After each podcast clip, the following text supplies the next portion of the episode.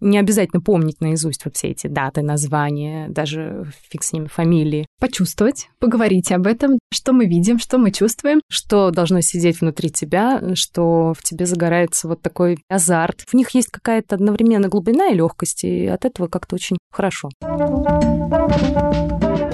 Привет, я Надя Зотова, и это подкаст «Дело в красоте», в котором мы с гостями обсуждаем дизайн, стиль и эстетику жизни в деталях. На этот раз мы поговорим с искусствоведом Полиной Павлович. С Полиной мы обсудим то, как смотреть и понимать искусство. Что важнее, ощущение зрителя от картины или факты о произведении. И поговорим о том, как воспитать в себе чувство прекрасного.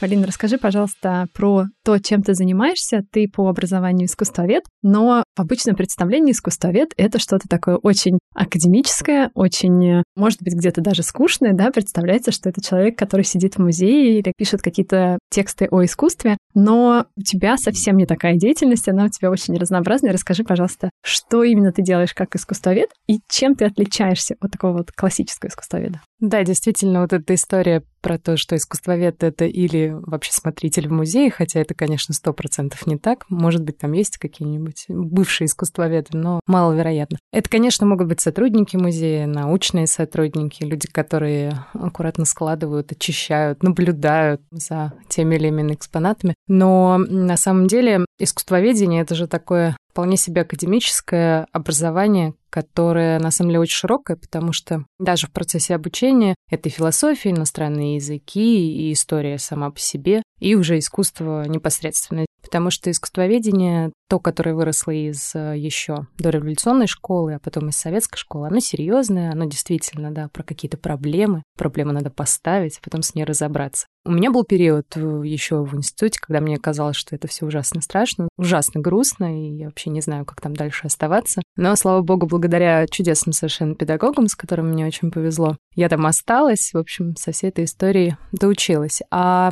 потом, спустя достаточно долгий период времени, поскольку после института я через год родила старшего ребенка и ушла в длительный-длительный глубокий декрет, но продолжала любить искусство и наблюдать за ним как, в принципе, просто вот зритель, да, как человек, который там ходит на выставки, читает какие-то книги, посещает музей. Около пяти лет назад по желанию, рекомендации и таким направлением моих друзей, моей семьи. Мне сказали, что уже хватит рассказывать только нам, потому что нам уже тяжело, а я очень люблю поговорить и рассказать о том, что я видела что открылось. Давай-ка будем уже выходить на какой-то другой уровень. Это совпало с тем, что подруга моя открывала школу для любителей рисования и сказала, что «А зачем мы будем только рисовать? Давайте-ка мы будем говорить про искусство, давай попробуй. Естественно, это было сложно, потому что первый раз выходишь к аудитории, даже если она маленькая. К тому же мы сразу решили, и это тоже благодарность Полине, которая моя подруга, а теперь моя коллега, мой партнер,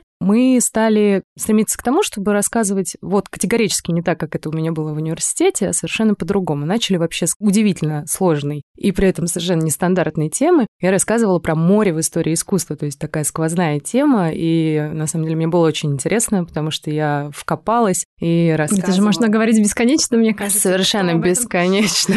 Кто только не писал море. Да, но просто всем сразу приходит в голову, например, Айвазовский, безусловно. Без него, конечно, никуда, если у тебя есть море. Но я пошла как бы глубоко, то есть у нас там были и символы, связанные с древними религиями, и символы, связанные с христианской религией, и весь этот Ной в прекрасных ковчегах плавающий там на разных фресочках и в разных мозаичках. Совершенно прекрасная штука получилась. Ну и как-то вот мы задали эту тему. И с точки зрения того, чем я занимаюсь именно все таки больше как искусствовед, это лекции для любителей искусства по абсолютно разным направлениям на абсолютно разные темы, я стараюсь не быть э, чересчур академичной.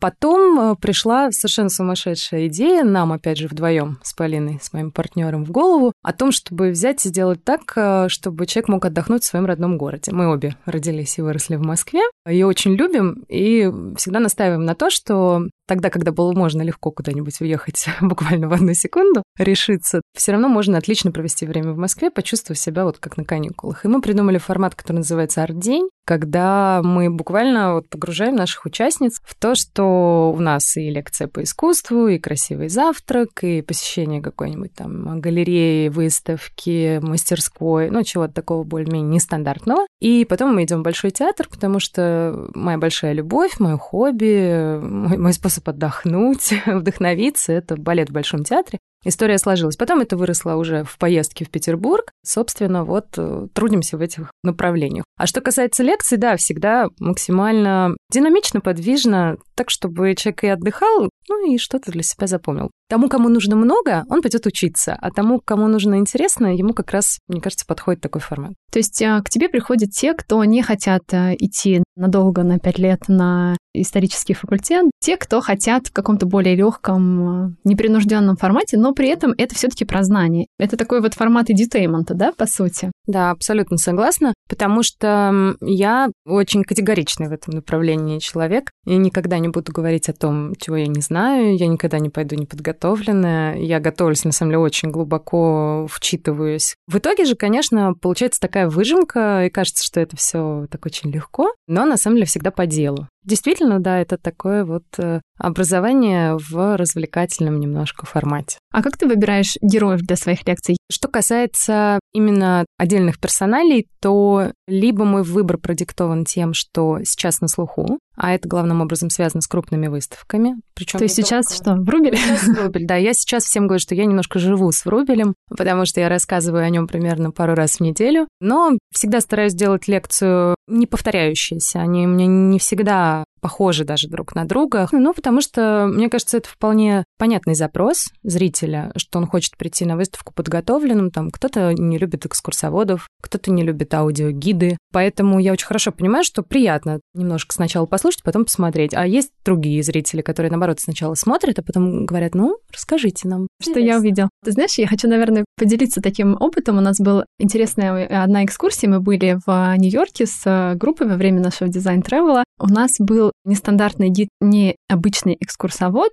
девушка с искусствоведческим образованием, но потом она начала заниматься арт-терапией. И она предложила такой необычный формат, когда она не рассказывала о том, что мы видели, ну, то есть она просто приводила нас в какие-то определенные точки и предлагала почувствовать, поговорить об этом, что мы видим, что мы чувствуем. Что самое интересное в этом было, вот после всей этой экскурсии кто-то остался очень доволен, а кто-то был категорически недоволен. Категорически недоволен тем, что почему вы не рассказали мне биографические сведения о этом художнике, почему вы мне не сказали, когда написана эта картина. То есть в основном было такое пожелание, такой запрос, что если я пришла смотреть на работу, я хочу знать, кто это написал, когда это было сделано, почему, что художник хотел этим сказать, да, то есть, ну, как нас всех в школе учили, да, что хотел сказать автор. Ты должен вот это все развить, эту тему. А кто-то сказал, вы знаете, это такой новый способ смотреть на искусство, потому что я ничего не знаю. То есть это были неизвестные работы в основном, что я ничего не знаю, но я воспринимаю сам, я что-то чувствую. И что самое интересное, потом, когда мы уже читали этикетки и обсуждали,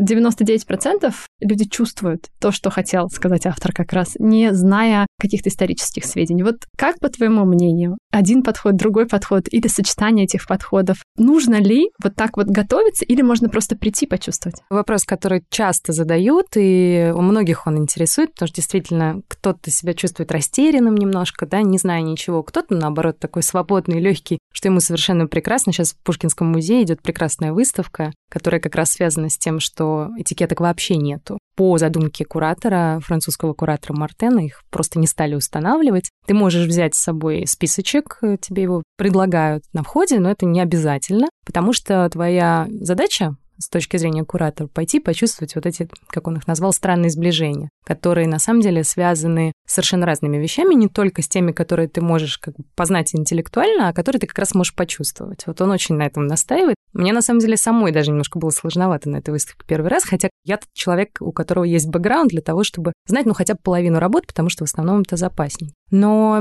я сама, наверное, предпочитаю подход, который мне подарил педагог мой. Он нам всегда рассказывал эту историю, ну, в смысле, не только нам, а всем своим студентам рассказывал эту прекрасную историю о том, что его педагог из э, великих наших ушедших искусствоведов советских говорил, что, значит, сначала сидим дома, читаем книжечки, готовимся, Потом оставляем книжечки, забываем вообще все. Берем обязательно с собой какой-нибудь листочек бумажки, ну, телефонов тогда таких не было. Ну, в общем, что-то, на чем ты можешь что-то записать. И вот практически как белый лист едем туда, смотрим, Это все была, естественно, история про Италию, великую колыбель. И вот как э, совершенные дети просто смотрим, записываем свои впечатления. И только именно после вот этого вы получите условно такой правильный объемный взгляд на то, что вы увидели. Потому что, с одной стороны, вы будете теми, кто, в принципе, знает, что и как и откуда, не обязательно помнить наизусть вот все эти даты, названия, даже фиг с ними, фамилии. Но ты имеешь общее представление, но на это наслаиваются вот эти твои ощущения. То есть, То даже... есть такая теория плюс практика. Да, даже советские искусствоведы говорили о том, что нужно отключиться и просто дать себе почувствовать. То есть, потому что такие вещи, там, особенно что касается архитектуры, когда на тебя давит, или у тебя есть ощущение, что оно там взлетает, или оно тебя сжимает, или оно как будто падает, или наоборот, ты думаешь, боже мой, куда исчезло вообще куда-то, тут же вообще-то пространство. А мне кажется, что нет, это очень важно. С живописью немножко по-другому, но с архитектурой абсолютно точно. Да и со скульптурой, с живописью просто, конечно, немножко сложнее, потому что она нас все время окружает в том или ином формате. Да, мне кажется, еще есть такая история. Многие действительно вот боятся того, что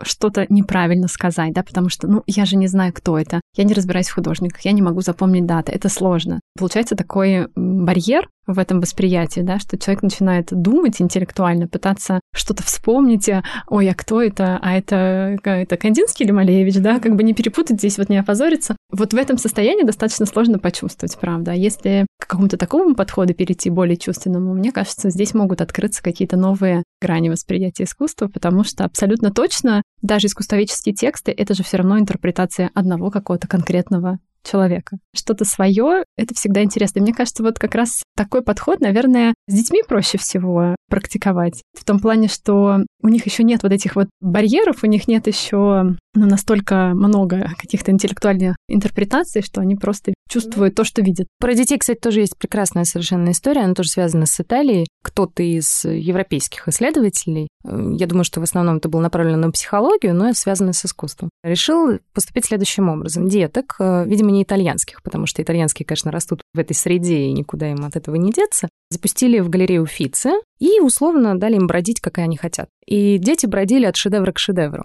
Это очень интересно, потому что не зная ничего заранее, почему Венера Боттичелли важнее, чем какие-то другие вещи, которые висят там в том же или в соседнем зале, ну, это неправильный пример, там Боттичелли весь хороший, но так или иначе вот они... То есть они интуитивно это делали? Да, да, это к вопросу, а почему это шедевр? Очень вопрос расхожий, его очень все любят, всех он волнует. Ну, кстати говоря, да, вот как э, у тебя какой ответ на этот вопрос? Мне кажется, что это сочетание наиболее гармоничной реализации некой задумки. Она может быть при этом внешне выглядеть как что-то очень напряженное, как раз не гармоничное, но на самом деле исходно это же все равно реализация задуманной гармонии. И вот если это идеальная реализация гармоничного восприятия художника накладывается на хорошую технику, на возможность владения всем, чем, ну, тем аппаратом, да, который художнику необходим, то, собственно, и получается шедевр. Хотя, конечно, нужно понимать, что есть еще и время, в котором та или иная вещь живет. Ну и вот, например, Джаконда — это же лучший пример. Она же не была шедевром. Она, она не была шедевром, но, собственно, вообще Леонардо да Винчи воспринимался как такой достаточно посредственный итальянский художник, но гениальный, конечно же, там, математик, философ, изобретатель, да, и так далее. Это как раз история вот про контекст, потому что не в эпоху барокко, когда нужен был вот весь этот пафос, движение, динамика, и Леонардо туда не годился никоим образом ни в эпоху классицизма, когда э, нужна была вот эта вот гармония очень чистая, светлая, и тогда вспомнили про Рафаэля, да, сначала в барокко восхищались Микеланджело. Потом, соответственно, наступает весь этот 20 век, и вообще все непонятно, и полный шурум-бурум. И на самом деле, если бы человек, который, видимо, все-таки страдал какими-то сложностями с психикой, не, не украл бы эту несчастную Джаконду, а потом господин Пикассо с господином Аполлинером бы не заявили очень громко, там, через газеты, что вообще-то, возможно, они имеют к этому отношение, всем сразу стало интересно, включилась пресса. То есть немножко маркетинга все таки поучаствовало в этом. Ну да, только они, естественно, хотели раскрутить себя, упаси боже, не Лувр, не думаю, что у них был такой план. Но да, действительно, вот это классный пример того, что время тоже играет роль роль. То есть э, в одно время некая икона — это одно произведение искусства, а в другое время совершенно другое. А как ты считаешь, э, сейчас время шедевров или об этом мы знаем только спустя Ой, мне про это очень сложно говорить. Вот ты спросила про темы, говорю ли я про современных художников. Это, естественно, единственное, точнее, табу, которое вот у меня есть. Я не занималась никогда историей искусства послевоенного, за исключением там моего уже специфического интереса истории ювелирного искусства, где я все равно себя прям останавливаю на 80-х, хотя там жар и все остальное. Мне очень сложно оценивать современное искусство. Это в том числе, наверное, такой крест искусствоведческий, потому что когда ты знаешь всю историю развития, достаточно сложно как раз с чистого листа воспринимать то, что происходит сегодня. Хотя как зритель, как, как человек, который просто наблюдает, я могу себя отключить, слава богу. Что тебе нравится из современного? Может быть, ты вспомнишь какие-то, не знаю, да. выставки из недавнего, вот действительно как зритель? На меня, например, невероятно позитивное, очень такое яркое впечатление произвела выставка группы Recycle Art, которая сейчас была не так давно в Санкт-Петербурге. По-моему, сейчас она переехала в Москву вот непосредственно. Я туда шла, зная, конечно, что за ребята, но там я просто поняла, что на меня это просто оказывает очень яркое впечатление, что мне очень интересно, что мне хочется рассмотреть, что мне хочется послушать, что я хочу каких-то объяснений или хочу просто посмотреть, что мне как минимум не хочется оттуда уходить, что мне красиво. Я в этом плане про себя все знаю. Я человек, которому нужно, чтобы было красиво. Я немножко в этом плане не про интеллектуальное искусство, скажем так. Хотя интеллектуальное может быть прекрасным совершенно, как раз идеальным. Но ресайклы мне подходят в том числе потому, что они совершенно сознательно обращаются к наследию прошлого, перерабатывая его. И мне как раз это очень близко. Поэтому мне, например, нравится Маша Янковская. Да, она очень там растиражированная, такая глянцевая, она этого тоже совершенно не скрывает. Но мне очень нравится то, что человек тоже через призму как бы, собственного современного взгляда перерабатывает какие-то старинные случаи истории, да, связанные с, там, с традиционным искусством, связанные с христианским, православным искусством. Очень нагло, эпатажно, но очень по-своему. Такие художники мне очень нравятся. В них есть какая-то одновременно глубина и легкость, и от этого как-то очень хорошо. А вот интересно, ты сама на выставке современного искусства ходишь э, с гидом, искусствоведом или нет? Или ты просто основываешься на своих знаниях, которые есть, и вот занимаешься, собственно говоря, восприятием того, что видишь? Я плохой зритель, я не люблю ходить с гидами, я люблю ходить с кураторами хожу с огромным удовольствием по любым выставкам. Что касается современного искусства, ну, скажем так, если будет возможность пойти с куратором, пойду обязательно. Если будет возможность пойти с гидом, скорее откажусь и пойду сама смотреть. Понимаю тебя. да, конечно, смотреть выставку с человеком, который это создал, придумал, и почему именно так, это всегда интереснее, потому что ты знаешь чуть больше, чем то, что доступно обычному человеку, когда ты идешь на экскурсию. Поэтому да. И мне, например, тоже это интересно, но, наверное, в связи со спецификой своей моей профессии, да, мне еще интересна сценография, мне интересно свет, цвет, о том, как это все устроено, как пространство взаимодействует а, с работами, да, и то, что вот в Пушкинском сейчас сделали реэкспозицию, да, это, конечно, тоже Почему так, да? Очень неожиданно Очень и интересно, как это будет дальше. Я так понимаю, что это же на год всего, а потом это все возможно, поменяется еще, и вот эти вот нестандартные подходы, что-то новое при экспонировании такого классического искусства. Мне было очень интересно. В целом у меня было очень такое какое-то светлое ощущение. То ли мне повезло, то ли совпало еще с каким-то внутренним настроением. Это на самом деле тоже работает, потому что мы все равно воспринимаем искусство или выставку, неважно, в тот момент, в который мы сейчас живем. Кушать нам хочется, или мы сытые и счастливые, или погода хорошая, или наоборот плохая. И действительно это все равно тоже все связано с тем, как ты воспринимаешь. Поэтому я была в полном восторге от э, реэкспозиции. Мне нравится свет, сами приемы экспонирования, близкое расположение. Я думаю, знаешь, еще современный мир, вот ты правильно сказала про контекст, да, все-таки мы привыкли уже к виртуальной реальности, к 3D, и то есть те глаза, которыми мы смотрим на искусство в 22 году, они отличаются от тех глаз, которыми смотрели в 17 веке, да. Да даже 50 лет назад. Даже 50 лет назад, да, ты права. Это, конечно, разные вещи, и мне кажется, сейчас сложнее, потому что сейчас такой выбор. Ты можешь пойти и на выставку, ты можешь пойти и на какую-нибудь 3D-выставку, где уже даже и работ-то самих нет, да, есть некая вот интерпретация этих работ. И, конечно, удивить, особенно живописью, да, она достаточно статична, да, то есть если это не видео-арт, если это не какая-то инсталляция с безумными звуками или еще чем-то, это сложно вот э, это впечатление получить, да, потому что и так каждый день на нас очень активно. Да, сложно, но можно. Но вот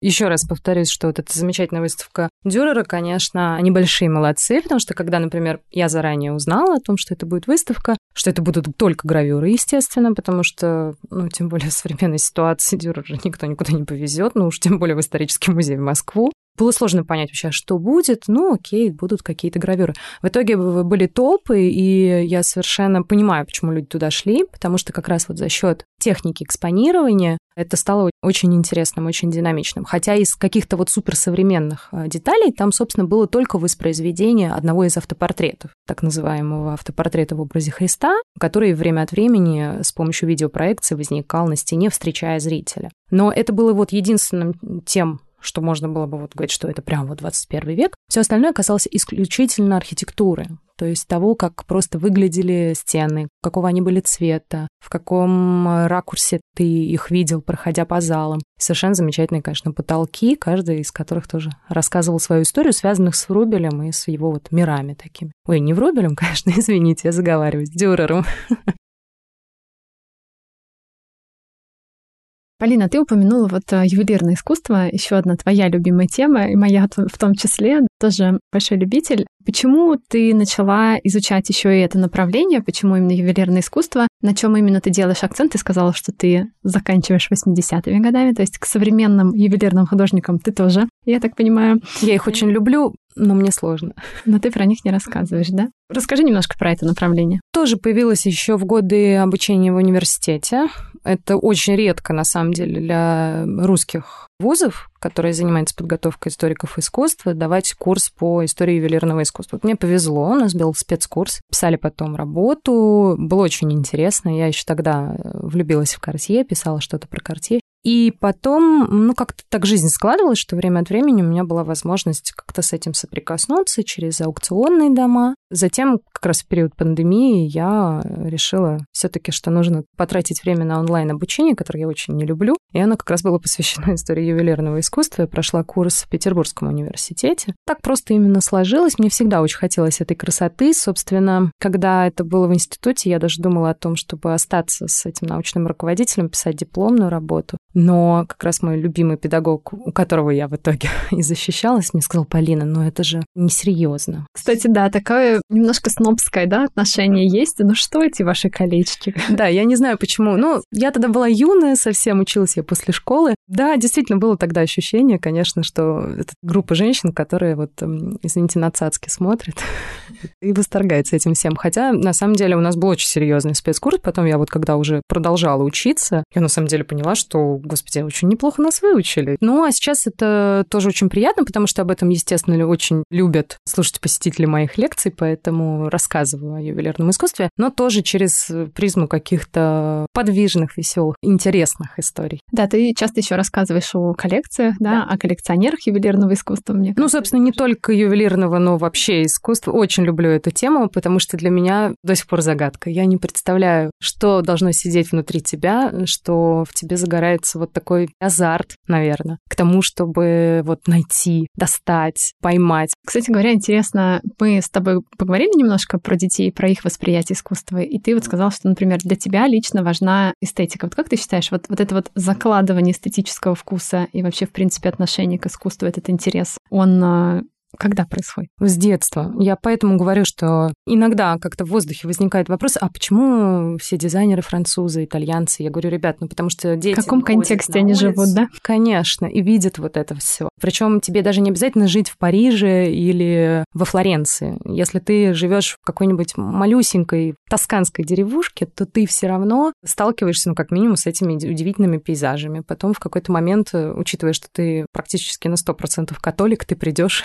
в церковь, на стене у тебя будет, соответственно, кто-нибудь из ренессансных великих мастеров. И, конечно, это впитывается, даже если ты не получаешь каких-то вот специальных знаний, никто не стоит над тобой э, с указочкой и не просит тебя что-то выучить. Моя семья — пример этого. Нас не пытались специально чему-то научить именно в детстве. Но так или иначе мы все все равно в разной степени, но пришли к тому, вот, что увлекало родителей и что всегда было дома. Дома всегда были книжки, дома всегда были картинки. Личный пример. Что делать нам, кто не живет в живописных тосканских э, деревушках? Что делать нам с нашими детьми? В том числе, наверное, это было связано и с вот этим эстетическим воспитанием детей, что родившись не в центре, но при этом э, с центром Москвы всегда будучи связаны, потому что папина мама жила на Новом Арбате, и мы там все равно бывали, и как раз живописью мы когда занимались с сестрой, мы тоже бывали как раз в этих же арбатских переулках все время. Когда появилась эта возможность, я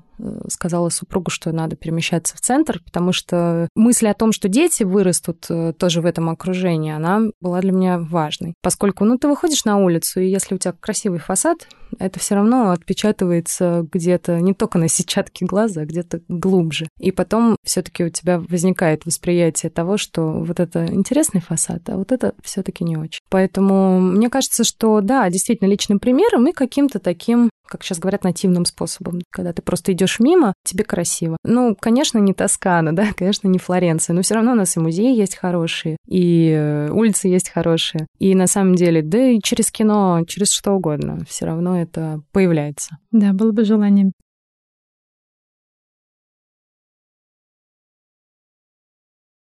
Я немножко вернусь к э, ювелирному искусству. Ты сказала, что есть немного такое снобское отношение про то, что это вроде бы как бы не совсем искусство, что это что-то вот такое прикладное. Как ты для себя определяешь вот эту грань? То есть где ювелирное искусство, а где есть вот просто красивые сережки. Мне кажется, все-таки в настоящих произведениях ювелирного искусства, во-первых, всегда есть некий внутренний смысл, причем это не обязательно какое-то символическое значение, совсем не обязательно. Ну, на примере того же Джара. Конечно, это не про символику, это как раз такую про безусловную красоту, но в этом есть вот этот смысл безусловной красоты, потому что когда ты смотришь на эти вещи, когда ты изучаешь эти вещи, ты понимаешь, что человек стремился к тому, чтобы, ну, как бы даже превзойти красоту красоту нашего настоящего мира, да, и своими руками, своей головой, да, своими идеями создать мир еще более прекрасный. Это, безусловно, произведение ювелирного искусства. И, конечно, кстати, тут можно сказать, не всегда физическая ценность произведения будет э, напрямую связана вот с его, скажем так, художественной ценностью. То есть не в каратности дело? Не в каратности. Хотя, безусловно, есть удивительные произведения, которые в себе несут хороший такой вес. Ты сказала, что тебя интересует э, история Cartier. Почему именно этот ювелирный дом? Действительно, Cartier, мне кажется, это бренд, который знают все. Можно пару слов о том, почему вот так сложилось? Опять же, это был контекст э, исторический, и могло бы это быть сейчас, да, говоря о современности, такой успех. Я полюбила Картье, наверное, сначала просто, потому что действительно это заметное имя, и на меня всегда производит впечатление, когда за заметным именем кроется нечто большее, чем просто маркетинг и те самые караты. Собственно, с Картье так и было. На мой взгляд, теперь, когда я уже это понимаю и знаю, Картье — это действительно, наверное, самая богатая история с точки зрения идей. Так много идей и каких-то новых взглядов на ювелирное дело, как сделали они, не сделал никто, не вложил никто в это дело. Картье, конечно, это про контекст в том числе. Они начали как э, достаточно успешный дом, только парижский, и, в принципе, все было бы хорошо, и все было красиво, и жили они прекрасно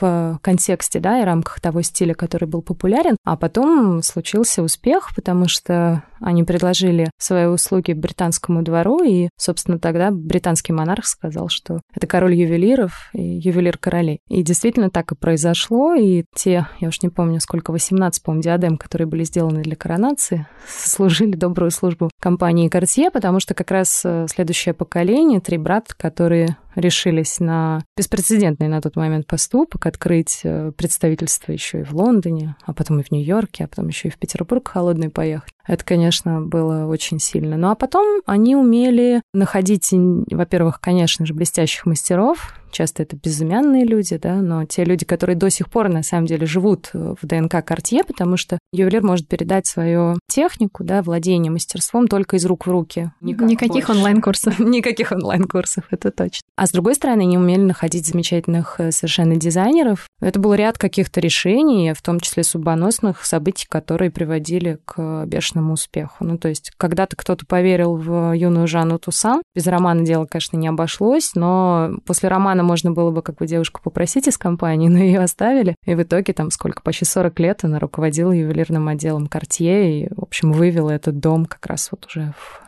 совершенный авангард ювелирного искусства. И они, конечно, очень смелые. В Ардеко они перевернули, конечно же, ювелирный мир, так и потом. Сейчас, конечно, как и многие, они живут немножко наследием прошлого, но это тоже очень хорошо, потому что мне очень импонирует вот эта вот связь, когда ты в пост-пост-пост модернизме находишься, вот эта связь с прошлым, она какую-то базу дает и э, держит на плаву, что называется. Мне кажется, очень важно то, что ты сказала о мастерстве, да, вот в эпоху пост-пост-пост модернизма и то же самое мастерство в живописи. Сейчас это уже, мне кажется, такое правило хорошего тона сказать, что рисовать-то я не умею, я художник, я так вижу. То есть вот какие-то такие банальные фразы, которые совсем не про мастерство, как-то это уже немножко забывается. Да, мне кажется, что очень часто забывается тот важный факт, что для того, чтобы написать черный квадрат или придумать кубизм, или уйти в швыряние краски на холст, отбежав на определенное расстояние, все эти мастера, они прошли очень серьезную академическую школу. Они от нее отказывались сознательно, прекрасно представляя в себе все то и умея руками и головой все то, от чего они отказываются. Очень вдохновляющая мысль, которую в современном мире стоит держать в голове.